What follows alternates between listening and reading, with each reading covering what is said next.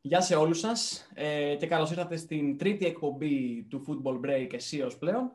Ε, είναι η εκπομπή που συζητάει για τα μεγάλα πρωταθλήματα της Ευρώπης, Αγγλία, Ισπανία και Ιταλία. Ε, είμαι ο Κωνσταντίνος και θέλω να καλωσορίσω και τον άλλον Κωνσταντίνο και τον Μανώλη. Και ξανά αυτή τη φορά έχουμε ένα νέο μέλος στην παρέα μας, τον Αντρέα. Καλησπέρα και σε εσένα, Αντρέα. Καλώς ήρθες. Καλησπέρα από μένα, καλησπέρα σε όλους, σε εσάς και σε όσους μας παρακολουθούν. Ε, δεν ξέρω αν θα έχουμε ένα νέο μέλος σε, σε κάθε νέα εκπομπή, αλλά εμένα μου αρέσει όλο αυτό, να σου πω την αλήθεια. Εγώ ήρθα για να μείνω, παιδιά, δεν ξέρω τι λέτε. Έτσι, έτσι.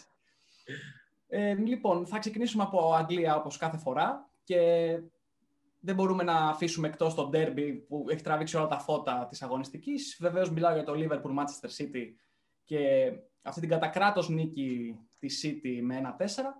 Και θα ήθελα να μείνουμε σε αυτό για αρχή. Ε, είναι ένα τέλος ε, για τα όνειρα του κλόπ αυτός ο τίτλος φέτος. Τι, τι έχετε να σχολιάσετε για αυτό; Εγώ έχω να πω ότι ήταν μια κατακράτος νίκη της City, ειδικά στο δεύτερο ημίχρονο που σημειώθηκαν και τα γκολ από ένα σημείο και μετά έδειξε την ανωτερότητά της και για ποιο λόγο αυτή τη στιγμή είναι πρώτη. Ε, ο Κλόπ παραδέχτηκε ότι πλέον στόχος είναι η τετράδα Οπότε στην ουσία είναι σαν να πετάει λευκή πετσέτα. Πληρώνει λίγο το ότι δεν έγιναν οι μεταγραφές που έπρεπε. Μένει να δούμε και στη συνέχεια λίγο πώς θα κινηθούν τα πράγματα και πού θα καταλήξει να είναι η Liverpool στη βαθμολογία. Μανώλη, ε, είπα τώρα από τελευταία στη γνώμη Αυτό σαν καινούριος, το... καινούριος τελευταία, έτσι, δίνει έτσι. την προτεραιότητα. Σεβασμός στους παλιούς. λοιπόν, ε, καταρχάς, εγώ να πω ότι το 4-1 ήταν λίγο πλασματικό, λίγο βοήθησε ο Άλισον στο να έρθει αυτό το σκορ.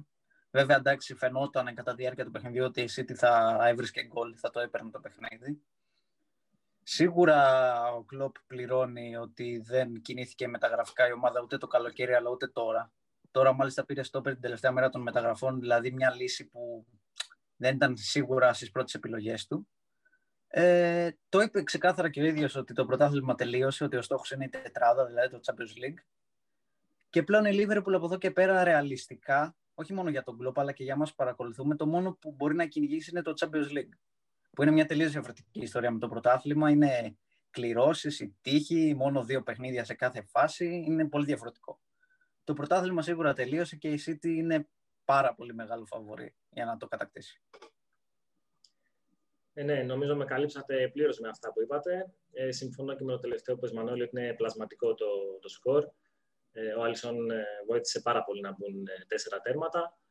Ε, Παρ' όλα αυτά, νομίζω ότι είναι ανώτερη ε, φέτος συνολικά η Manchester City. Το έδειξε και στο γήπεδο.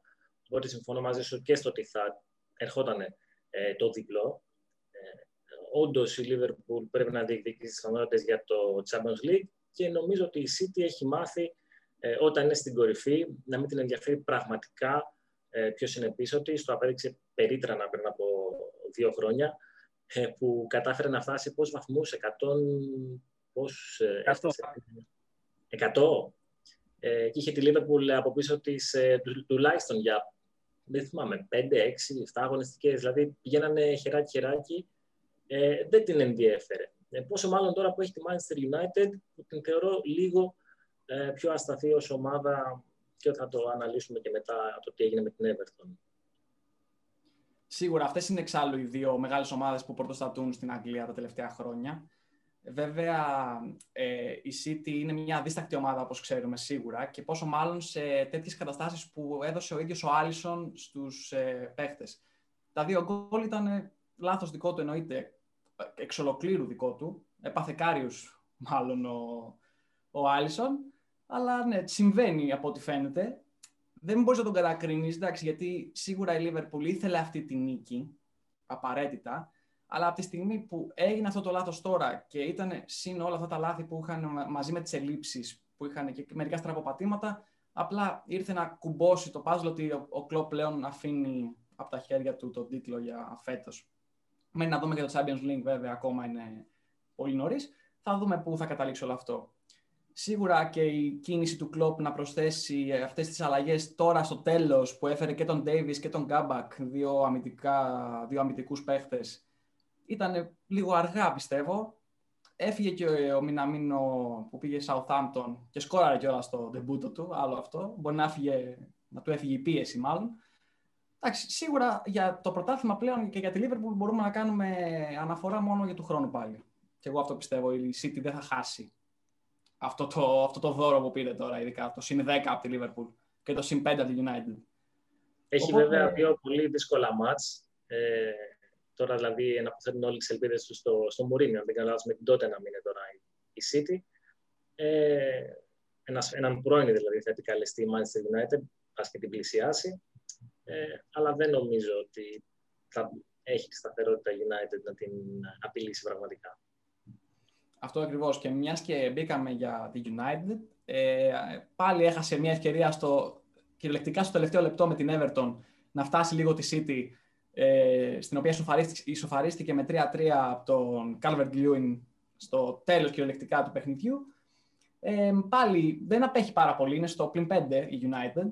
Οπότε θα ήθελα να μείνουμε λίγο και σε αυτό το παιχνίδι, με, με μια ανεβασμένη United ξεκάθαρα, έναν καβάνι που έχει μπει πολύ δυναμικά στο προσκήνιο και όλα τα συνάφη. Θα ήθελα να σας ακούσω και για το 3-3 με την Everton. Ε, η United πραγματικά φέτος χαρακτηρίζεται για την αστάθεια που έχει. Έχει βέβαια ένα καταπληκτικό Μπρούνο Φερνάντεζ, ο οποίος καλύπτει οτιδήποτε άσχημο μπορεί να έχει σαν ομάδα. Ε, για τη United πιστεύω ότι ή θα παίρνει κάποιο μάτς προς το τέλος, γιατί την έχουμε δει και αυτή να παίρνει μάτς οριακό στα τελευταία λεπτά, ή τελικά θα χάνει ένα αποτέλεσμα που θέλει όπως έγινε τώρα στο 3-3. Ε, έχει καλούς παίκτες, έχει καλό σύνολο. Είπαμε βέβαια ότι είναι ασταθής. Δεν νομίζω να διεκδικήσει το πρωτάθλημα, γιατί και η City δεν μας έχει συνηθίσει να κάνει δώρα στους αντιπάλους της. Ε, αλλά και η δεύτερη θέση, αν όντως κατακτήσει δεύτερη θέση, δεν θα είναι άσχημο για τη φετινή σεζόν που έχει η United. United τη εβδομάδα που μας πέρασε παρουσίασε δύο τελείως διαφορετικά πρόσωπα. Μέσα στη εβδομάδα κύρεσε 9-0 τη Southampton. 9-0. Η Southampton το μεταξύ το έπαθε αυτό για δεύτερη φορά τον τελευταίο ένα χρόνο. Είχε χάσει και από τη Leicester 9-0. Μάλλον το έχει καθιερώσει αυτό. Και το χρόνο. Δεν ξέρω. Και το Σάββατο ισοφαρίστηκε εντωμεταξύ ποιο ήταν το πιο, να το πω, αστείο, να το πω τραγικό. Έβαλε ο Σόλσκερ τον του Ανζέμπε τον αμυντικό στις καθυστερήσεις για να κρατήσει το σκορ. Χάρη σε, χάρη σε αυτή την αλλαγή, ο διετής κράτησε καθυστερήσεις καθυστερήσεις.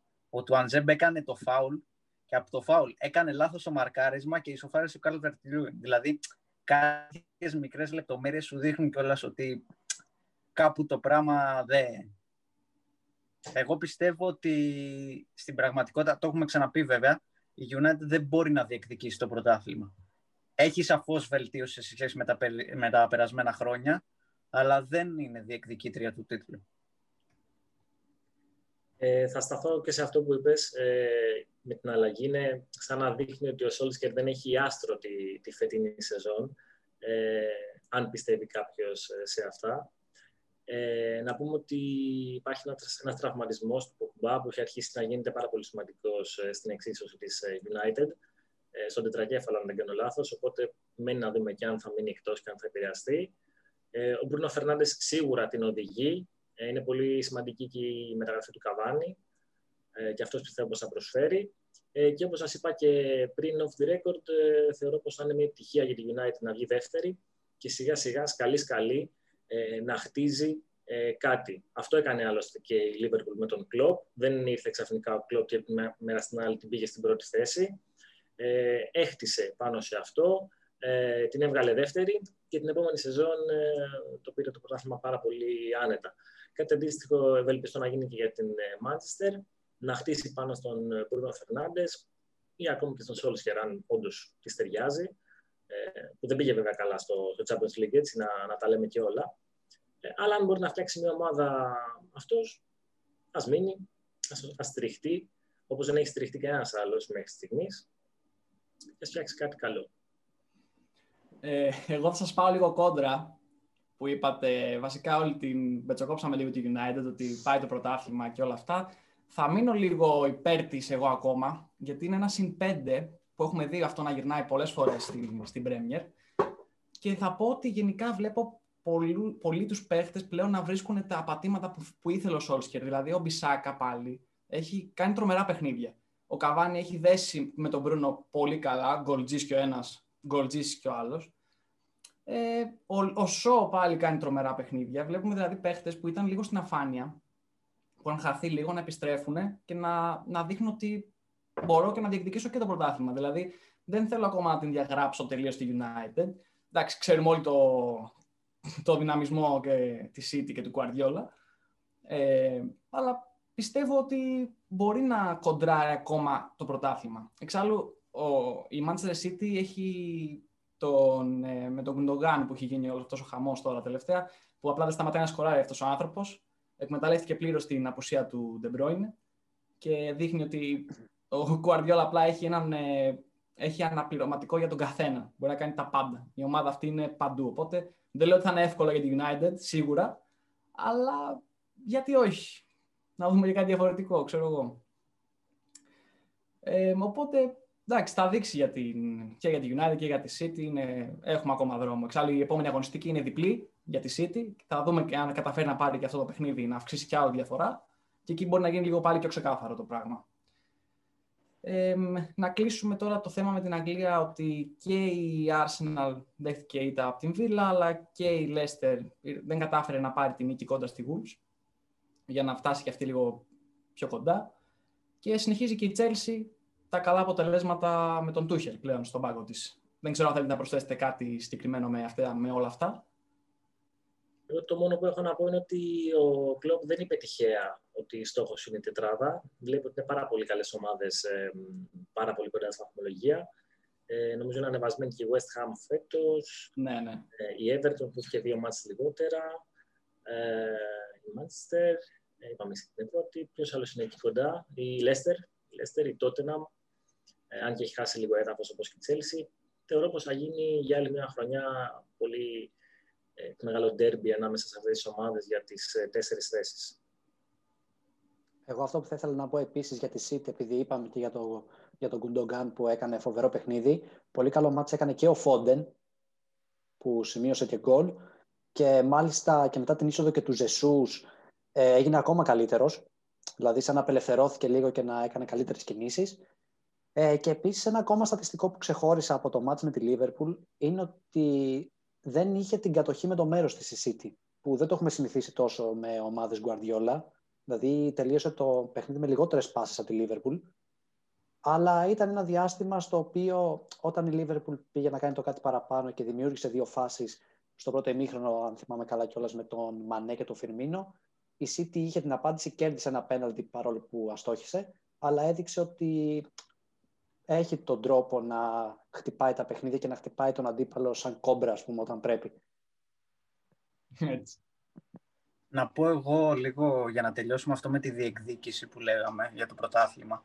Ότι εκτός από το ότι η City είναι στο συν 5 από τη United, έχει και το παιχνίδι λιγότερο που λέγαμε. Αλλά πάντα όταν μιλάμε για διεκδίκηση πρωταθλήματος, πρέπει να κοιτάμε αυτόν που είναι πάνω και όχι τους από κάτω. Στην ουσία η City πρέπει να χάσει για να το πάρει η United και ταυτόχρονα πρέπει και η United να κάνει το καθήκον της και να παίρνει τα παιχνίδια. Από αυτή την άποψη δεν θεωρώ ότι μπορεί να το διεκδικήσει η United. Ε, και όσο αφορά την τετράδα και την Chelsea και όλα αυτά που είπαμε, εγώ βλέπω ότι από την τέταρτη θέση που είναι, αυτή τη στιγμή είναι η Liverpool τέταρτη, μέχρι την ένατη θέση είναι διαφορά πέντε βαθμών και μάλιστα κάποιες ομάδες έχουν και λιγότερα παιχνίδια από άλλες. Οπότε είναι ένας πραγματικός χαμός, οπότε σίγουρα ο Κλοπ ξέρει τι λέει. Σίγουρα, σίγουρα θα συμφωνήσω. Βλέπω τα κεφάλαια μας να πηγαίνουν έτσι, οπότε νομίζω όλοι συμφωνούμε σε, σε ε, αυτό. Ναι, ναι, εντάξει, είναι, είναι αδιαμφισβήτητο αυτό με τη City όταν είναι πρωτοπόρος. Το έχει χτίσει τόσα χρόνια. Ναι. Ήθελα να το προσθέσω και εγώ, οπότε ορισμένες φορές αναρωτιέμαι, γιατί έχουμε συμφωνήσει πολύ με τον Μανώλη, ότι τι με φέρατε εδώ πέρα, τα ίδια πράγματα με τον Μανώλη. Τσάμπα υπάρχω εδώ πέρα, δηλαδή πιάνε ένα παράθυρο παραπάνω. Αλλά ναι, ε, για να μορφύνουμε το, το πάνελ είναι, δεν είναι κάτι άλλο. Καλά τώρα. Έφερες αέρα ανανέωση, εγώ το έχω πει. Ε; Έφερες αέρα ανανέωσης, εγώ το έχω πει. Ναι, ναι, ναι, εντάξει τώρα. Θα κοκκινήσω και, και δεν φαίνεται κιόλας με κάτι φώτα που το εδώ πέρα. Δεν το καταλάβετε. Θα γίνω σαν το τηλέφωνο εκεί πέρα του, του Κώστα πίσω. Έτσι. Αυτά είχαμε λοιπόν να πούμε για την Αγγλία και προχωράμε τώρα επί Ισπανικού εδάφους. Εκεί η Μπαρτσελώνα συνεχίζει το σερί που έχει. Κατάφερε και κέρδισε την ε, Real Betis με 2-3. Ε, τελικά, από ό,τι είχαμε πει και στην, στην προηγούμενη εκπομπή, με όλο αυτό το σκάνδαλο που είχε γίνει με το Μέση, συσπηρώθηκε τελικά η ομάδα γύρω από τον αρχηγό και πολύ καλά έκανε για μένα. Τον υποστήριξε. Μάλιστα και ο Μέση μπήκε πάλι στον αγώνα, έβαλε και, και γκολ εννοείται και δείχνει ξανά και ξανά ποιος είναι. Εντάξει, μην λέμε πάλι τα ίδια. Ε, θέλω να σταθούμε λίγο στο ότι αν, από τη στιγμή που η Μπαρτσελώνα ξεπέρασε όλο αυτό που έγινε, συνεχίζει αυτό το σερί που έχει και δεν είναι μια κακή Μπαρτσελώνα πλέον. Είναι μια Μπαρτσελώνα εν δυνάμει που πάει να βρει πάλι βήματα, πάει να κάνει κάτι καλύτερο. Θα ήθελα να μείνουμε σε αυτό και να μου πείτε λίγο, λίγα λόγια για την Μπαρτσελώνα, για το Μέση, αν θα μείνει, αν θα φύγει το καλοκαίρι, για τον Γκούμαν, το ίδιο πράγμα. Όπως είπες και εσύ, η Μπαρτσελώνα πήρε όντως την νίκη απέναντι στην Πέτης με 2-3. Ο Μέση μπήκε αλλαγή ε, και μετά από δύο λεπτά σκόραρε. Ε, δείχνει όντως ότι ακόμα και τώρα και παρόλα αυτό το σκάνδαλο που έχει γίνει και όλα αυτά που έχουν γίνει φέτος στην Μπαρτσελώνα, τα έχουμε πει και στις προηγούμενες εκπομπές, είναι πάντα ο νούμερο ένα της Μπαρτσελώνα έτσι και δεν θα αλλάξει αυτό όσο είναι ο Μέση στη σύνθεσή της. Αυτός θα είναι ο κινητήριος μοχλός, αυτός είναι που θα ρυθμίζει τα πάντα και αυτό του αξίζει κιόλας, έτσι. Ε, για το αν θα μείνει, θα φύγει, ε, είναι λίγο νωρίς να το πούμε. Ε, να δούμε λίγο και με τις εκλογές που θα γίνουν. Ε, αυτό πιστεύω ότι θα κρίνει πολλά για την παραμονή ή μη του Μέση. Ε, πήρε μια μεγάλη νίκη, έβαλε και ένα ωραίο γκολ ο Τρινκάο που έκανε και το 2-3 και αυτή τη στιγμή η Μπαρτσελώνα ισοβαθμεί με τη Ρεάλ στη δεύτερη θέση. Έχει... Έχουν γίνει λάθη στην Μπαρτσελώνα φέτος, αντικειμενικά. Ε, αλλά το ότι βρίσκεται στη δεύτερη θέση έχει καλούς παίχτες, καλούς πιτσιρικάδες, σου αφήνει την εντύπωση ότι το μέλλον είναι, της ανήκει αν βρει και μια διοικητική σταθερότητα. Ε, να πούμε για την Παρσελόνα αρχικά ότι έχει φτάσει, έχει σερί, έξι σερί νίκες έχει στο πρωτάθλημα και γενικά έχει εννιά σερί σε όλες τις διοργανώσεις εκτός έδρας εννιά σερί. Οπότε κάτι λέει αυτό. αυτό. Ε, υπάρχουν θετικά σίγουρα, δεν μπορεί να κερδίζεις τόσα συνεχόμενα παιχνίδια και να είσαι κακός. Αλλά στο παιχνίδι με την Πέτση φάνηκε για ακόμα μια φορά ότι έχει τεράστιο θέμα στην άμυνα. Δηλαδή και τα δύο γκολ ήταν τραγικά αμυντικά λάθη. Που δεν, όχι τραγικά, δεν επιτρέπονται για το επίπεδο της Μπαρσελόνα τέλος πάντων. Σίγουρα είναι ο τομέας που θέλει τη μεγαλύτερη βελτίωση από όλους. Βέβαια, εντάξει, σε μια τέτοια χρονιά η Μπαρσελόνα τώρα ουσιαστικά ο μόνος ρεαλιστικός στόχος της είναι το κύπελο. Που και εκεί πέρασε στα ημιτελικά με δραματικό τρόπο με την Γρανάδα. Είχαν 2-0 μέχρι το 88 και λίγο τύχη, λίγο μέση, το πήγε στην παράταση και πέρασε εκεί. Παίζει και με τη Σεβίλη μέσα στη εβδομάδα τον πρώτο ημιτελικό. Ε, για το Μέση τώρα η αλήθεια είναι ότι υπάρχουν πάρα πολλά στοιχεία που δείχνουν ότι θα μείνει και μάλιστα το πιο ισχυρό να πω εγώ είναι ότι ο Λαπόρτα, ο, ένας από τους υποψήφιους και το φαβορεί, έχει πει δημόσια ότι ξέρω κάποιους λόγους για τους οποίους ο Μέση θα μείνει. Οπότε δεν μπορεί, εμένα δεν μου κάνει και πολύ λογικό ένας πρόεδρος να ρισκάρει να βγει να πει, ένας υποψήφιος πρόεδρος να ρισκάρει να βγει ένα τέτοιο, να πει ένα τέτοιο πράγμα και εν τέλει να μην γίνει. Δηλαδή να πει ο Μέση θα μείνει και μετά ο Μέση να φύγει. Θα γίνει για τον κόσμο χειρότερος και από τον Παρτομέου αν συμβεί αυτό. Οπότε δεν νομίζω να, να παίζει. Κάτι θα ξέρει, κάτι παραπάνω και έχει και καλές σχέσεις με τον Μέση. Τώρα σχετικά με τον Γκούμαν που ρώτησες, δεν ξέρω τι σκέφτεται ο, ο, ο Λαπόρτα που στη, στην πραγματικότητα αυτό θα βγει γιατί έχει τεράστια διαφορά με τους υπόλοιπους στα, στα ψηφοφορίες που γίνονται τις ηλεκτρονικές. Δεν ξέρω, ακούγεται ο Τσάβη. Λίγο πρέπει να περιμένουμε για να δούμε για τον Κουμάν. Κανείς δεν μπορεί να πει με ασφάλεια. Είχε ακουστεί καθόλου και η επιστροφή του Γκουαρτιόλα, γιατί θυμάμαι χαρακτηριστικά ότι συζητούσαμε άτομα και τους έλεγα ότι θα, έχουμε πάλι, θα σμίξει πάλι ο Μέση με τον Γκουαρτιόλα, ότι αυτή είναι η δική μου πεποίθηση ότι θα φύγει ε, και θα πάει στη Manchester City. Βέβαια, αυτό το σκεφτόμουν πολύ πριν ε, ακούσω αυτά που αναφέρει και εσύ για τον ε, Λαπόρτα. Ε, δηλαδή, μπορεί να γίνει και δύο μήνες πριν. Ε, Παρ' όλα αυτά, γύρισε ένας και μου είπε: OK, μπορεί να δεις ε, Guardiola με Μέση πάλι μαζί, αλλά αυτό να είναι στην Παρσελόνα. Δεν ξέρω με τι συμβόλαιο δεσμεύεται ο, ο Πεπ στην City και τι θα μπορούσε να γίνει, αλλά το αναφέρω γι' αυτό. Ε, όσον αφορά την Παρσελόνα γενικότερα δεν παρακολούθησα το παιχνίδι. Ε, γενικότερα είμαι λάτρης περισσότερο του αγγλικού ποδοσφαίρου. Πες τα, ε, Παρ' αυτά νομίζω ότι η Μπαρσελόνα πληρώνει φέτος τα... το, το μεγάλο λάθος να διώξει τον Λουί Σουάρες. Ε, νομίζω ότι είχε πράγματα να προσφέρει ακόμα ή εκεί που πήγε ήθελε να αποδείξει ότι έχει πράγματα να προσφέρει. Ε, και νομίζω ότι θα δώσει και το, το τίτλο στην, ε, στην Ατλέτικο. Όσον αφορά στην παραμονή του Μέση, την άποψή μου λίγο πολύ την είπα. Πριν, αν με ρωτούσες πριν από ένα μήνα, θα σου λέγα σίγουρα ε, ότι θα φύγει. Δηλαδή, η δική μου αίσθηση ήταν ε, για τη City. Τώρα, στα 34, ίσως να θέλει να κλείσει τον, τον κύκλο του εκεί. Ε, δεν είναι τόσο εύκολο να πάει σε... Εύκολο, δεν ξέρω αν μπορεί να πεις. Δεν είναι εύκολο για τον Μέση. Οτιδήποτε κάθε να πεις. Ε, Παρ' όλα αυτά θεωρώ ότι το να χτίσει μια δεύτερη να το πω, καριέρα, να το πω, μια, ε, πώς να το πω, σε μια άλλη ομάδα να, κάνει, να αφήσει το στίγμα του, ε, δεν ξέρω αν θα το καταφέρει όσο, όσο θα ήθελε στο 34. Αν είχε και αυτή τη χρονιά που περνάει τώρα, που δείχνει στο γήπεδο πόσο αξίζει, θα σας έλεγα οκ. Τώρα δεν ξέρω, έχουν πέσει πιθανότητες.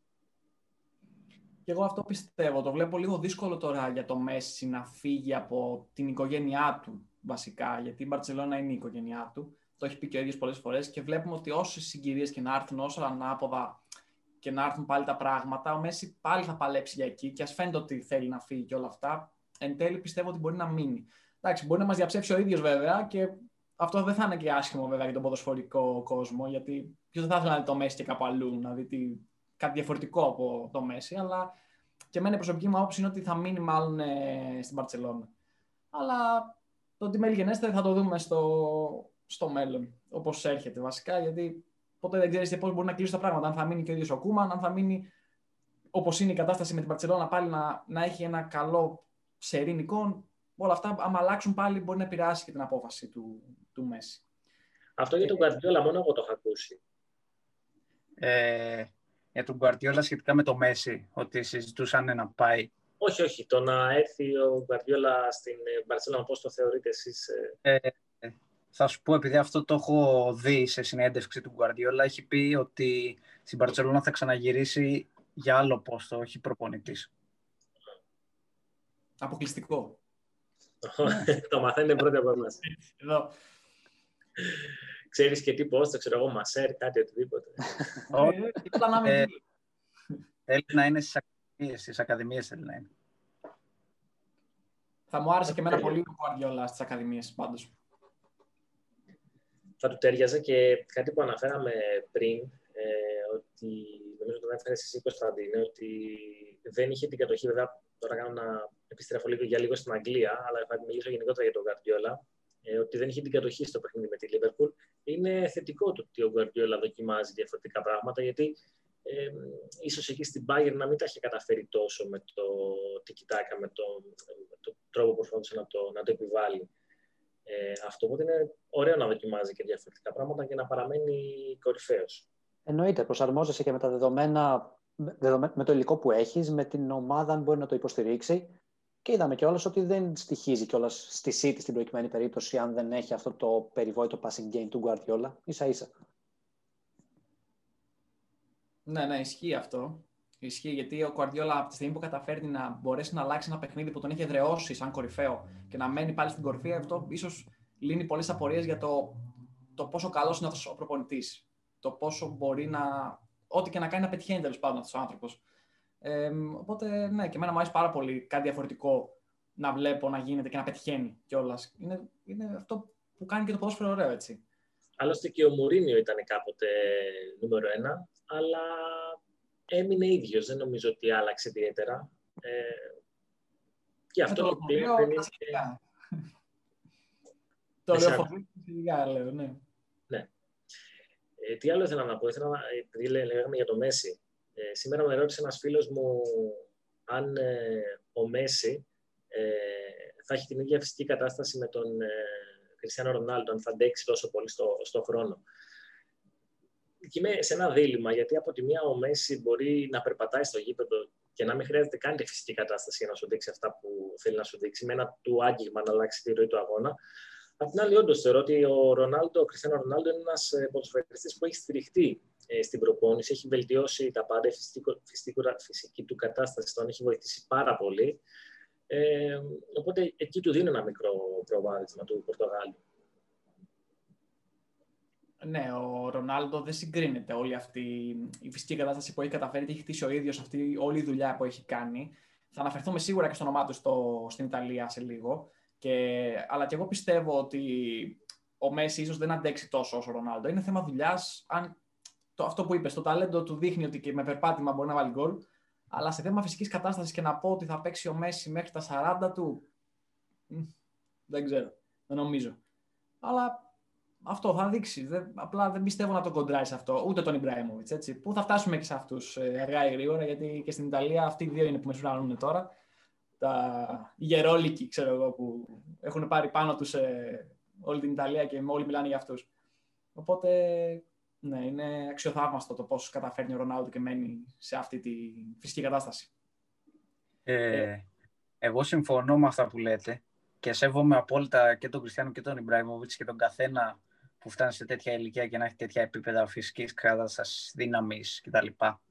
Απλά λίγο ξεχνάμε ότι άλλος είναι ο ρόλος που έχει ο Μέση στην Παρσελόνα και άλλα κουβαλάει ο Μέση. Δηλαδή, ο Κριστιανό πλέον έχει γίνει καθαρός φορ. Δεν λέω ότι δεν κάνει δουλειές και αυτός μέσα στο γήπεδο εκτός από το να σκοράρει, αλλά σίγουρα ο Μέση αυτή τη στιγμή και σε αυτή την Παρσελόνα κάνει πολύ περισσότερα. Οπότε παίζει και αυτό το ρόλο του. Αυτό. Ναι, έχει, ο Ρονάλντο σίγουρα έχει προσαρμοστεί και ο Ιμπραήμοβιτς στην ηλικία τους. Έχουν προσαρμοστεί στο να παίζουν την μπάλα που μπορούν να παίξουν τώρα. Λογικό θα μου φανεί και από το Μέση σε δύο-τρία χρόνια να αλλάξει το στυλ του. Δεν ξέρω αν συμφωνείς. Ναι, είναι πιθανό. Αν και δεν νομίζω. Μην... Είναι, είναι, είναι δύσκολο να αλλάξει κατά πολύ ο ναι. τρόπος που παίζει το παιχνίδι. Αυτό, αυτό ακριβώς. Εκεί είναι όλη η διαφορά. Ε, να μείνουμε και λίγο ακόμα στην Ισπανία πριν προχωρήσουμε ε, στην Ιταλία και να πούμε και για την Ρεάλ που πάλι τα πράγματα πάνε από το κακό στο χειρότερο με τους τραυματισμούς. Ε, τώρα την βρήκαν ξανά και με τον Αζάρ και με τον Σέρτζιο Ράμος που είναι το αφεντικό είναι, και ας μην τον πάνε πολύ αυτόν το, το αμυντικό δεν πάβει να είναι από τους κορυφαίους αμυντικούς που έχουν παίξει αυτό το άθλημα. Ε, Τώρα υπάρχει και η φήμη για το αν θα φύγει για την Παρή. Δεν ξέρω ακόμα βέβαια. Αν μου πείτε και εσείς τώρα την άποψή σας πάνω σε αυτό. Υπάρχει και άλλη Αλλά... φήμη για τη Manchester United. Κώστα, συγγνώμη σε Ναι, ναι, ναι. Υπάρχουν, υπάρχουν και αυτές οι φήμες που. Μάλλον το, το, ο γερός Λοβάτη, ας πούμε, της Real, ο Κάπτεν, μπορεί να φύγει. Ε, εντάξει, είναι και στα 35 του πλέον, 36 νομίζω. Αλλά με αυτό το χειρουργείο τώρα που θα κάνει στο γόνατο, που επειδή είναι αρκετά σοβαρός τραυματισμός, θα είναι αρκετά, αρκετό καιρό έξω, 6 με 10 εβδομάδες, αν δεν κάνω λάθος. Οπότε θέλω να μείνουμε λίγο σε αυτό. Ε, να μου πείτε την άποψή σας για το, τη Real και για το πώς θα μπορέσει να εξελιχθεί αν φύγει ο Ράμος τελικά από τη Μαδρίτη. Ε, για τη Real αυτό που έχω να πω είναι ότι πήρε μια αγχωτική νίκη στο τελευταίο παιχνίδι με την Ουέσκα με 1-2, με την τελευταία Ουέσκα κιόλας.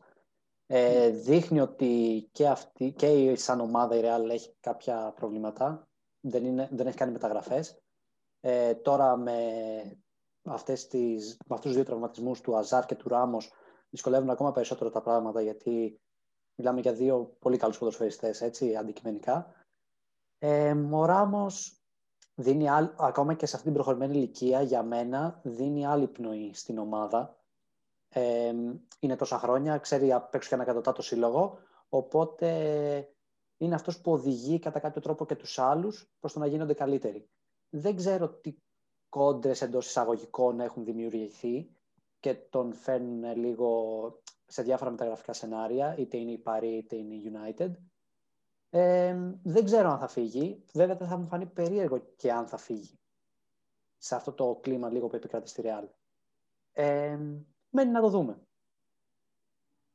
Ε, κοιτάξτε, η Real έχει πάρα πολλά προβλήματα και αγωνιστικά και έξω αγωνιστικά.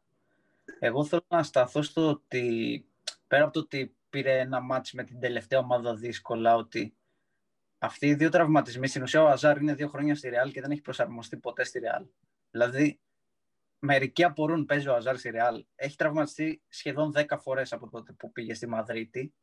Ε, και είναι άσχημο αυτό που θα πω για τον παίκτη, αλλά δεν τον υπολογίζουν και πολύ σαν παίκτη της Ρεάλ λόγω αυτών των τραυματισμών. Οπότε εκεί που πρέπει να εστιάσουμε περισσότερο είναι στο Ράμο. Ο Ράμο θα μείνει τουλάχιστον 1,5 μήνα έξω. Και η Ρεάλ το μόνο που κυνηγάει τυπικά, γιατί πρακτικά για μένα δεν το κυνηγάει, είναι το Champions League. Το Champions League ξεκινάει σε 10 μέρες και η Real σίγουρα δεν θα έχει το Ράμος και στα δύο παιχνίδια για τους 16. Βέβαια παίζει με την Αταλάντα. Αλλά η Αταλάντα δεν είναι και καμιά ομάδα της πλάκας όπως έχουμε δει τα τελευταία χρόνια. Οπότε, αν έρθει ακόμη μία αποτυχία, ο Ζιντάν σίγουρα θα φύγει. Σίγουρα, δεν υπάρχει αμφιβολία γι' αυτό. Και μετά η Real θα πάει, θα πάει σε ένα καλοκαίρι που θα πρέπει να κάνει αλλαγές από την κορυφή μέχρι τα νύχια που λέμε. Και, οπότε θα πάει άλλη μία χρονιά χαμένη, η επόμενη μέχρι να χτίσει κάτι. Δηλαδή είναι σε πολύ, σε, για τη γνώμη, κατά τη γνώμη μου είναι σε πολύ πιο δύσκολο φεγγάρι από την Παρσελώνα η Real. Ε, με βλέπετε να χαμογελάω λίγο από την ώρα που ανέφερε ο, ο Κώστας για, την, για τον Σέχιο Ράμος και για το αν θα, τον, ε, και το αν θα φύγει. Ε, και θέλω να το κάνω λίγο πιο πικάντικο, να πω και συγγνώμη για τους φίλους της Real, αλλά δεν πειράζει. Νομίζω ότι ακόμα και αυτοί θα έχουν την ίδια άποψη. Δεν θα είναι και η πρώτη φορά που θα συμπεριφερθεί τόσο άσχημα η Real σε παίκτες που έχουν τιμήσει τη φανέλα και έχουν φορέσει το περιοταχείο του αρχηγού. Τα παραδείγματα είναι αρίθμητα. Για μένα η χειρότερη συμπεριφορά από όλους ήταν ίσως το Ραούλ ε, και ο κ. Κασίγια. Ε, ακόμα και ο κ. Νάβας είχε πάρα πολύ καλή απόδοση. Και... Ακόμα και ο, και... Ακόμα και ο Κριστιανό, λέω. Ναι, ακόμα και ο Κριστιανό δεν έφυγε με τον, ε, με τον καλύτερο τρόπο. Οπότε θεωρώ ότι είναι μια ε, ομάδα που θα έπρεπε να συμπεριφέρεται λίγο καλύτερα σε, σε παίκτες της. Μπορεί στην περίπτωση του, του Gareth Bale να είχε έτσι ένα μικρό δίκιο, ε, γιατί είδαμε ότι ακόμα και στην τότε που πήγε δεν κατάφερε πολλά πράγματα. Είχε όντως αρχίσει δεν να βαριέται λίγο το ποδόσφαιρο ε, ο άλλος, αλλά ε, γενικότερα το κάνει αυτό η Real ε, όσον αφορά τώρα στο Σέρχιο Ράμος, ε, ε, νομίζω ότι ε, εγώ θα το πω κάποια στιγμή μέσα στο, στα κείμενά μου ότι είμαι Manchester United, οπότε δεν χρειάζεται να το, να το κρύψω, θα φανεί στο, στο debut. Ε, θα τον ήθελα στη, στη United, ε, οπότε μακάρι να βγει αυτή η φήμη. Ε, και επίσης έχω ακούσει και για τον Ζιντάν ότι υπάρχει ήδη ένας ε, αντικαταστάτης, αλλά αυτή τη στιγμή διαφεύγει το, το όνομα. Έτσι, ένα ρεπορτάζ που είχα διαβάσει ότι έχει βρεθεί ο αντικαταστάτης. Έχετε ακούσει, έχετε διαβάσει αντίστοιχο ρεπορτάζ, να μου θυμίσετε το όνομα του αντικαταστάτη; Έχω δει και εγώ κάτι συγκεκριμένο, γι' αυτό δεν ξέρω σίγουρα. Αλλά έχει, ότι ακούγεται ναι, αλλά δεν, δεν ξέρω για όνομα. Αλλά ότι οι φήμε ναι, ότι ο Ζιντάν θα αποχωρήσει από τη Ρεάλ ε, μεγαλώνουν συνέχεια, έτσι, από παιχνίδι σε παιχνίδι. Ποιος θα είναι στην Παρή τώρα, κόλλησα. Προπονητής. Ο Τούχελ. Όχι, δεν ήταν. Πριν. Ο Ποτσετίνο. Αυτός νομίζω. Νομίζω ότι το ρεπορτάζ δεν λέγει γι' αυτόν. Ότι φημολογείται για την ε, θέση του, του Ζιντάν. Ναι, αν Κοίτα. Και... Ο Ποτσετίνο τώρα πήγε στην Παρή, οπότε... Ναι, είναι λίγο δύσκολο να φύγει. Μάλλον όχι, αλλά... Άλλο, άλλο, άλλο όνομα. Άλλο. Δεν, δεν, μην πω τώρα κάτι που, που δεν ισχύει. Ένα άλλο όνομα άκουσα ότι είναι στις συζητήσεις ε, για την καταστάτη του, του Ζιντάν. Ναι, ναι, ναι. Εντάξει, αυτά... Ε... Α, πες, πες, πες είναι ρεπορτάζ τώρα. Ας φύγει πρώτα ναι. και μετά που για μένα να μην φύγει θα είναι κρίμα γιατί έχει δώσει πάρα πολλά στη Real ο Ζητάν αλλά η Real είναι μια ομάδα όπως οι μεγαλύτερες ομάδες στον κόσμο που δεν ε, μπορούν την αποτυχία. Βέβαια δεν είναι αποτυχία με τόσα προβλήματα να μην μπορείς να πάρεις κάποιο τίτλο αλλά τέλος πάντων αυτό είναι υποκειμενικό. Και μόνο το ότι κάθεται και, με και παλεύει με όλες αυτές τις δυσκολίες που έχει βρει δεν είναι λίγο πράγμα. Και αν αναλογιστούμε είναι... και τις επιτυχίες που έχει φέρει και στην προηγούμενη ε, συνεργασία που είχε με την ομάδα, είναι μεγάλο, ναι, μην... μεγάλη βοήθεια αυτή που δίνει. Να μην ξεχνάμε ότι και πέρυσι η Real δεν ήταν στα καλύτερά της και πήρε το πρωτάθλημα τελικά. Και ήταν και πίσω πριν τη διακοπή για τον κορονοϊό. Οπότε, εντάξει, θα δούμε. Συμφωνώ, συμφωνώ και εγώ σε αυτό. Λίγο, λίγο ένα μικρό σχόλιο θα κάνω για τον Μπέιλ που είπες, ε, επειδή και αυτός τελικά μπορεί να αποτελεί έναν ε, παράγοντα της Ρεάλ που φταίει η Ρεάλ τελικά, γιατί μήπως βαρέθηκε το ποδόσφαιρο λόγω του ότι ο Ζιντάν τον υπολόγιζε, ας πούμε, και ότι λέει, ας πούμε, ως αντίδραση, ξέρω εγώ, ενώ δείχνω τι μπορώ να κάνω, μπαίνω στον τελικό και βάζω ψαλιδάκι, ας πούμε. Ισχύει, ένα καταπληκτικό γκολ, έτσι. Ή ότι κάνω, όποτε έμπαινε δύσκολα, ρε. ότι λέει εντάξει, θα το, θα το πάω κι εγώ έτσι, ας πούμε, λίγο σε πιο τρέλα. Δεν ξέρω. Αλλά ο Δεν επόμενος... επόμενο... δεν παίζει, αλλά ναι. την επόμενη σεζόν δεν ξεκίνησαν να τον υπολογίζουν όμως τον Μπέιλ κανονικά και με τη φυγή του, του Ρονάλντο. Νομίζω ότι όλοι είχαν στρέψει τα, τα βλέμματα πάνω του. Ναι, ναι, είχε πάρει, είχε πάρει παιχνίδια. Απλά αυτό ότι ήταν αμοιβαία η, η κατάληξη, μάλλον. Παιδιά, όπως, όπως λέει και ο λαός, σε μια σχέση φταίνε πάντα και οι δύο. Αυτό, Έτσι. αυτό. Να κλείσουμε έτσι ποιητικά λίγο τη βγάλω. Λοιπόν, θέλετε να το γυρίσουμε σε λίγο Αγίου Βαλεντίνου και τέτοια, πλησιάζει κιόλας. Θα την κάνουμε την εκπομπή λίγο πιο, Έρχονται και πιο μέρη πικάντη. να είμαστε στο πνεύμα. Μπορώ να αλλάξω και το φωτισμό. Αυτό μπορεί να γίνει κόκκινο, άμα θέλετε, να γίνουμε λίγο πιο. Α, αυτό είναι. Ε, Κώστα, πριν ε, μεταφερθούμε σε άλλη χώρα, σε άλλο πρωτάθλημα, να πούμε και για την Ατλέτικο ότι αυτή τη στιγμή που ε, κάνουμε την ε, βιντεοσκόπηση δεν έχουμε το αποτέλεσμα του παιχνιδιού. Ε, αυτό ακριβώς. Μόλις κοίταξα ότι χάνει βασικά η Ατλέτικο. 0-1 από την ε, Θέλτα. Θα δούμε. Ε, έλεγες Μανώλη πριν για κρούσματα; Ναι, ε, ο Λεμάρ και ο Ερέρα έχουν κορονοϊό και δεν παίζει και ο Φέλιξ, έχει κάποιο θέμα. Έχει απουσίες η Ατλέτικο, αλλά η Ατλέτικο έχει μια διαφορά όχι απλά ασφαλείας. Σιγουριάς θα έλεγα. Ισχύει. Ισχύει. Αυτό. Έτσι κι αλλιώς αυτό, με αυτή τη διαφορά, και ας χάσει αυτό το παιχνίδι που συμβαίνει αυτή τη στιγμή, που ακόμα δεν είναι σίγουρο, γιατί και στα τελευταία της παιχνίδια Ατλέτικο έχουμε δει απλά γυρνάει τα παιχνίδια ή δεν τα παρατάει, δείχνει ότι και μπορεί να βάλει και δύο και τρία γκολ. Οπότε θα δούμε τι θα γίνει και με την Ατλέτικο. Γι' αυτό δεν αξίζει και περισσότερη νήξη στο όνομά της. Ξάλλου, μάλλον έχει καθαρίσει το τοπίο. Άμα αργότερα γίνει μια τρομακτική αυτοκτονία, θα το συζητήσουμε σίγουρα για να το σχολιάσουμε. Ε, οπότε αυτά για την, ε, και για την Ισπανία. Και πάμε στην Ιταλία τέλος, που εκεί είναι που θα συζητήσουμε τώρα και αυτό που είπες Ανδρέα και για τον Ρονάλντο και για τον Ιμπραήμοβιτς, γιατί πλέον ε, ο Ρονάλντο έφτασε 300 γκολ μετά από τα 30 του. Τώρα αυτό από μόνο του τα λέει όλα χωρίς περισσότερο σχόλιο. Ότι αυτός ο άνθρωπος είναι σαν το παλιό καλό κρασί που λέει, ότι όσο πιο παλιό, τόσο το, όσο πιο παλ, παλιώνει βασικά, τόσο καλυτερεύει. Δεν ξέρω τι να πω για αυτόν τον άνθρωπο. Ε, μετά τα 30 σου να γίνεις καλύτερος, να έχεις περισσότερα γκολ, είναι πάρα πολύ δυνατός παίχτης, είναι... όλοι ξέρουν το τι είναι ικανός να κάνει. Και, και η Juventus αυτή τη στιγμή πέρασε και τη Ρώμα, είναι τρίτη, με τη νίκη, οπότε πάλι όλα είναι λίγο ρευστά κι εδώ. Ε, θα ήθελα έτσι ένα μικρό σχόλιο πάνω σε αυτό. Να δώσω το λόγο στον Αντρέα που έθιξε και πρώτος το θέμα Ρονάλντο. Νομίζω του αξίζει. Όχι, όχι. Εγώ θα, θα δώσω σε σένα, Κωνσταντίνε. Τελευταίος, τελευταίος. OK. Okay. Ε, θα πω για τον Ρονάλντο ότι κάθε μέρα αποδεικνύει τι επίπεδο παικτικό έχει. Έτσι. Είναι απίστευτος παίκτης. Ε, έβαλε γκολ στο παιχνίδι με τη Ρώμα. Είχε βάλει και δύο γκολ στο παιχνίδι για το κύπελο απέναντι στην Ίντερ που κέρδισε η Juventus. Και νομίζω αύριο είναι ο επαναληπτικός ε, για να πάρει την πρόκριση. Ε, τι να πούμε για τον Ρονάλντο, δηλαδή ο άνθρωπος είναι εκπληκτικός. Αυτά που κάνει είναι φανταστικά.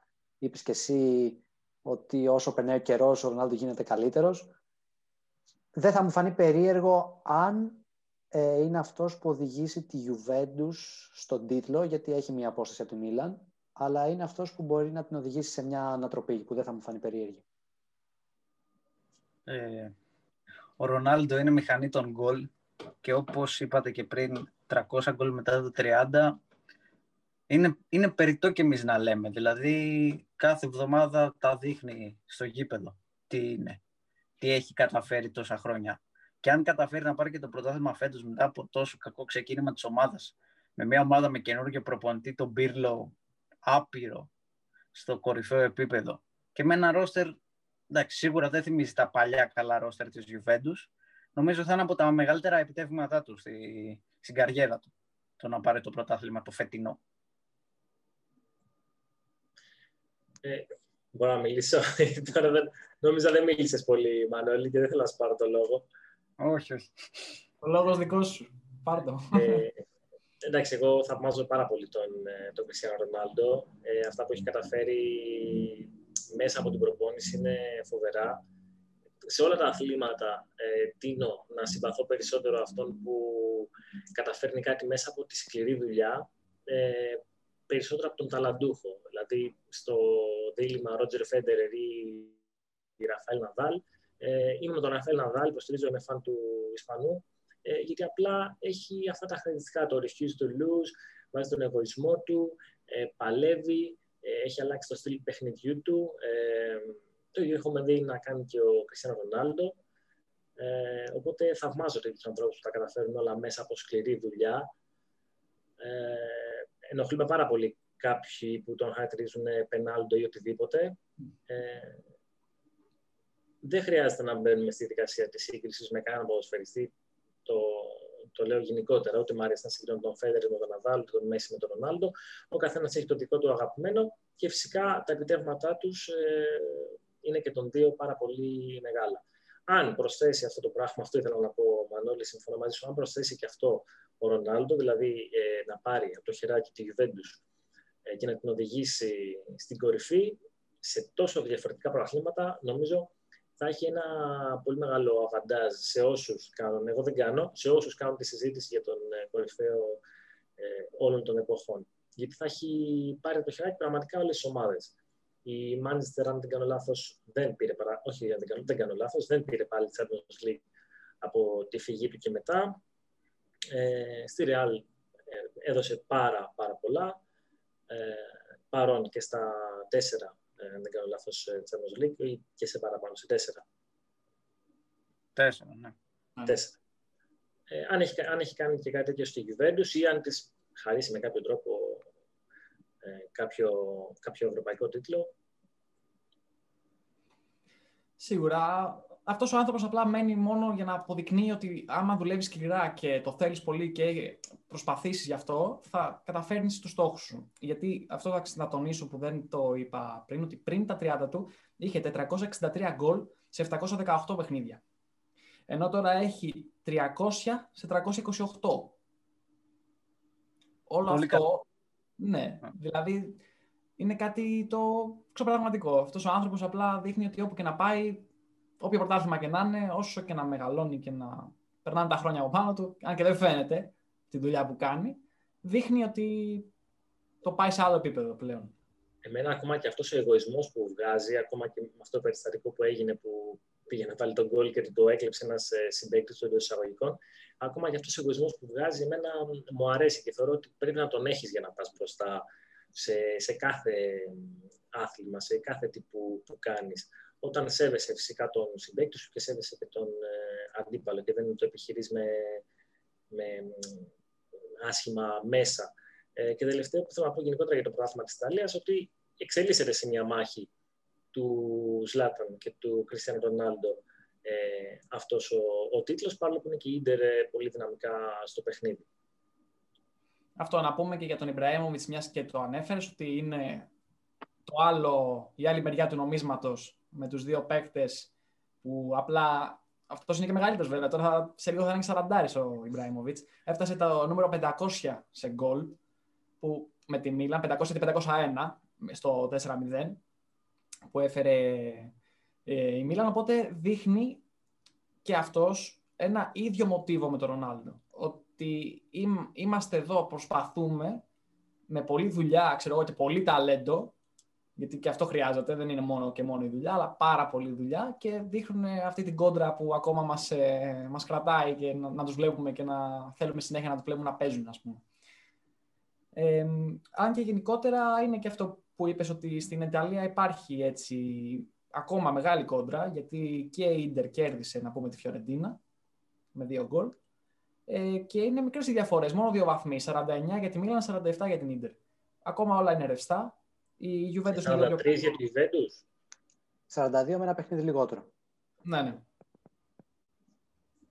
Οπότε μένει να δούμε. Θέλω να μου πείτε και λίγο έτσι ένα μικρό σχολιάκι για αυτό, για το πρωτάθλημα. Αν θα αλλάξει κάτι, πώς πάει το πρωτάθλημα και με τη Juventus, αν μπορεί να το διεκδικήσει. Να πω εγώ για το Ζλάταν ότι είναι και αυτός ένα παράδειγμα σαν το Ρονάλντο, ότι παίρνει και αυτός από το χέρι την ομάδα του και την πάει προς τον τίτλο. Γιατί αν δούμε πώς ήταν η Μίλαν πρώτους Λάταν και πώς είναι τώρα, δεν συγκρίνονται. Δηλαδή και αυτός έφερε έναν άλλον αέρα στην ομάδα. και αποδεικνύεται και με τα γκολ που βάζει και με, στο μάτς με την ε, Κροτόνε που κέρδισε 4-0 η Μίλαν, δύο γκολ έβαλε ο Ζλάταν. Ε, όπως και για τον Ρονάλντο αυτό που ήθελα να πω πριν και συμφωνώ με τον Αντρέα είναι ότι ε, αν ένας παίχτης είναι αυτός που έλειπε από τη Juventus όταν πήγε στους τελικούς του Champions League που δεν το κατέκτησε είναι ο Κριστιανό. Μπορεί να μην έχει αποδειχθεί μέχρι στιγμής μέχρι τώρα, να μην έχει πάρει τον ευρωπαϊκό τίτλο με τη Juventus, αλλά για μένα μπορεί να είναι και θέμα χρόνου. Έχει το υλικό, ο Πύρλο ναι μεν είναι νέος προπονητής, αλλά δεν είναι άσχετος, ίσα ίσα. Οπότε γιατί όχι, να φτάσει μέχρι το τέλος της διαδρομής. Αλλά για να μην ξεφεύγω, ε, ναι, είναι μια σκληρή μάχη. Μίλαν είναι μπροστά, Ίντερ ακολουθεί, Juventus καθόλου εκτός παιχνιδιού ίσα ίσα. Ε, αναμένουμε την συνέχεια. Είναι, όλα είναι ρευστά και όλα μπορούν να γυρίσουν. Ε, ο Σλάταν είναι μύθος, όπως και ο Κριστιανό είναι, είναι δύο μύθοι. Για μένα, δεν ξέρω αν συμφωνείτε, αν καταφέρει ο Σλάταν να πάρει το πρωτάθλημα με τη Μίλαν, θα είναι πολύ μεγαλύτερο επίτευγμα από ότι αν το κάνει ο Κριστιανό με τη Juventus. Γιατί προφανώς η Μίλαν έχει, δεν θέλω να την υποβαθμίσω, αλλά έχει λιγότερο ποιοτικό ρόστερ συγκριτικά με τη Juventus. Οπότε αυτό κάνει ακόμα μεγαλύτερο το επίτευγμα του Ιμπράιμοβιτ που είναι μπροστάρης σε αυτή την προσπάθεια. Και βλέπουμε ότι η Μίλαν από την αρχή της χρονιάς μέχρι και τώρα που έχουν παιχτεί 21 παιχνίδια αντέχει στην πρώτη θέση. Αυτό κάτι λέει. Σίγουρα και η Juventus επέστρεψε, είναι τώρα 7 βαθμούς πίσω με ένα παιχνίδι λιγότερο, οπότε δεν την ξεγράφεις. Ούτως ή άλλως κανένας δεν νομίζω να την ξεγράφει πραγματικά. Αλλά εγώ θέλω να σταθώ πιο πολύ στην ντερ, γιατί το έχω ξαναπεί. Η ντερ είναι μια ομάδα που την έχει φτιάξει ο προπονητής της όπως ακριβώς τη θέλει. Είναι δύο βαθμούς πίσω από την κορυφή. Στη, στα δύσκολα παιχνίδια, στα derby, έχει τα καλύτερα αποτελέσματα. Απλά έχει χάσει βαθμούς σε κάτι παιχνίδια με θεωρητικά υποδέστερους αντιπάλους. Αυτό λίγο αν κοιτάξει, νομίζω ότι θα πάει μέχρι τέλους η Ίντερ. Εγώ θα συμφωνήσω με τον Μανώλη για τον Ζλάταν γενικότερα και θα πω πως ε, θα μπει και στην ε, εξίσωση για κάποιους, επαναλαμβάνω ότι εγώ δεν το μετράω αυτό, ε, ως ε, από τους κορυφαίους που έχουν περάσει τα τελευταία χρόνια. Δηλαδή, μπορεί κάποιος να λέει Κριστιανό, ε, να λέει ο άλλος Μέση και να του λέει μην ξεγράψεις και το Σλάταν και δεν θα έχει και πολύ, πολύ άδικο. Ε, θεωρώ ότι έχει πετύχει πάρα πολλά πράγματα. Δεν θέλω να μπω πάλι στη δικασία της σύγκρισης. Θα κουράσω με αυτό το πάλι, πάλι, πάλι. Ε, και θέλω να με αφήσετε να πω ότι όσο βλέπουμε εδώ πέρα έχει κάνει την ανατροπή αθλητικό που λέγαμε, ότι μέχρι το, ίσως και μέχρι το τέλος της ε, καταγραφής της εκπομπής να έχουν αλλάξει τα δεδομένα. Ε, Παρ' όλα αυτά δεν είναι το τελικό.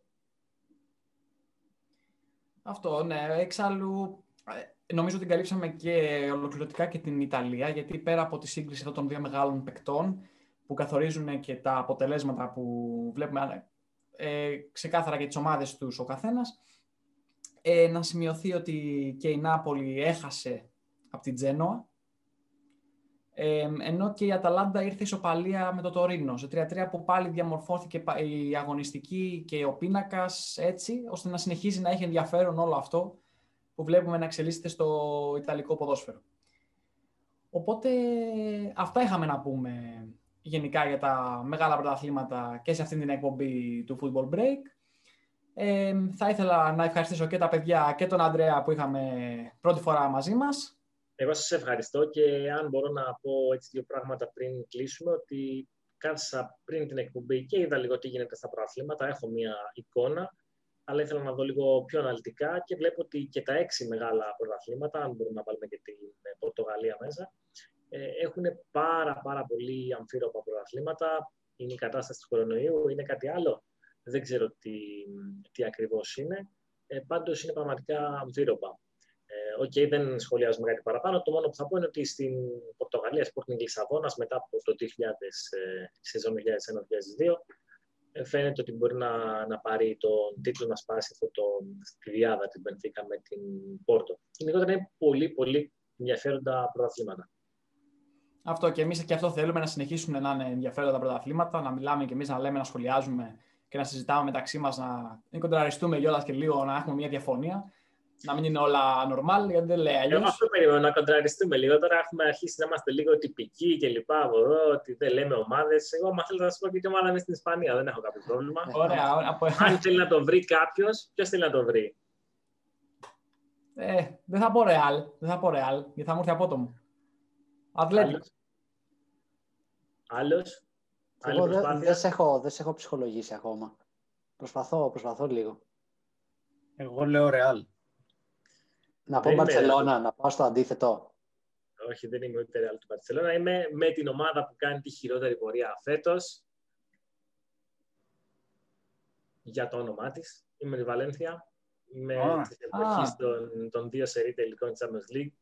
Δυνατό. Ο, ο Μεντιέτα τότε με είχε, με είχε κερδίσει και ο, και ο Βικτέντε, ο Χακίν, Αϊμάρ, Μπαράχα, για όσους έτσι θυμούνται. Βεβαίως. Μεγάλη τότε Βαλένθια. Μάλιστα. Σίγουρα, ωραία, εντάξει. Έτσι έβγαλες και λίγο μια εμπειρία στο Ισπανικό, γιατί δεν ήθελα και εγώ να ακούσω, να σου πω την αλήθεια, μια μεγάλη ομάδα. Καλά, οπότε με ευχαρίστησε η απάντησή σου. Ε, νομίζω τώρα θα, θα, έρθουν, θα μ' αγκαλιάσουν τώρα, οι πιο ρομαντικοί του. Η ρομαντική τώρα, έτσι ακριβώς. Δεν δεν πρόκειται να θυμώσει κανείς που είναι Βα- ε, Βα- ε, Μπαρσελόνα ή Ρεάλ. Έχουμε κάνει και στους δύο έτσι, πολύ μεγάλες ε, κηδείες, να το πω πολύ αργό. Ναι. Αλλά νομίζω κανείς δεν θα, δεν θα μου θυμώσει τώρα, δεν έχουμε κάνει τίποτα. Κερδίσαμε τη Ρεάλ όμως φέτος, έτσι, 4-1, αν δεν κάνω λάθος, με την Ναι, ναι. Ναι. στο Μεστάνια. Ε, να πω και εγώ πριν κλείσουμε ότι σήμερα που γράφουμε την εκπομπή είναι η επέτειος 40 χρόνια από τη θύρα 7. Δεν έχει σχέση με τα ξένα πρωταθλήματα, αλλά σίγουρα είναι κάτι που δεν θέλουμε να δούμε πουθενά ποτέ ξανά. Σωστά, σωστά. Ποτέ Ναι, ξανά. είναι ένα- και, όπως αναφέραμε και στην ε, εισαγωγή πριν off the record, ε, είναι πάρα πολύ σημαντικό που όλες οι ομάδες οι ελληνικές αγκαλιάζουν ε, και θυμούνται μια τέτοια πολύ σημαντική και στενάχωρη ημέρα. Ε, ενώνονται και έχουμε δει όλες τις ομάδες. Ε, Και ο ΠΑΟΚ που θυμάται και τους δικούς του νεκρούς στα Τέμπη ε, και ένα πανό που είχαν κρεμάσει οι φίλοι του Παναθηναϊκού σε- στο μνημείο της θύρας 7 ε, κάθε χρόνο και η ΑΕΚ στην επίσημη σελίδα της ε, το, το βγάζει. Ε, υπάρχει σεβασμός και φύλαθλο πνεύμα σε αυτό το κομμάτι και μακάρι να ήταν έτσι συνέχεια. Αυτό είναι και το μεγαλείο του ποδοσφαίρου και του αθλήματος και του φιλάθλου. Γιατί αλλιώς δεν υπάρχει. Χάνεται, μετά ξεφεύγει λίγο η κατάσταση και μετά ο παδηλίκια ή με όλα αυτά χάνεται η, όλη αυτή η μαγεία. Ε, οπότε εγώ θα συμφωνήσω, ναι, δεν πρέπει να ξεχνάμε ποτέ κάτι τόσο δυσάρεστα γεγονότα. Και αν δεν αγκαλιαστούμε και σε αυτά, πότε θα αγκαλιαστούμε. Δηλαδή, εντάξει, λίγο, να ξεχνάμε λίγο όλα τα υπόλοιπα και έστω σε αυτές τις περιπτώσεις και ας είναι δυσάρεστες, να, να ενωνόμαστε ας πούμε και να δείχνουμε λίγο το καλό πρόσωπο που όλοι έχουμε και μπορεί να κρύβουμε. Οπότε για να μην κλείσουμε με αυτό το δυσάρεστο τόνο, να πούμε ότι θα ανανεώνουμε το ραντεβού μας κάθε εβδομάδα ε, football break στο debut.gr και στο, μπορείτε να μας βρείτε στο YouTube. Μην ξεχνάτε να κάνετε like ε, και subscribe στο κανάλι. Οπότε ανανεώνουμε το ραντεβού μας και θα τα πούμε την επόμενη πάλι φορά εδώ στο Football Break. Γεια σε όλους σας. Καλή συνέχεια.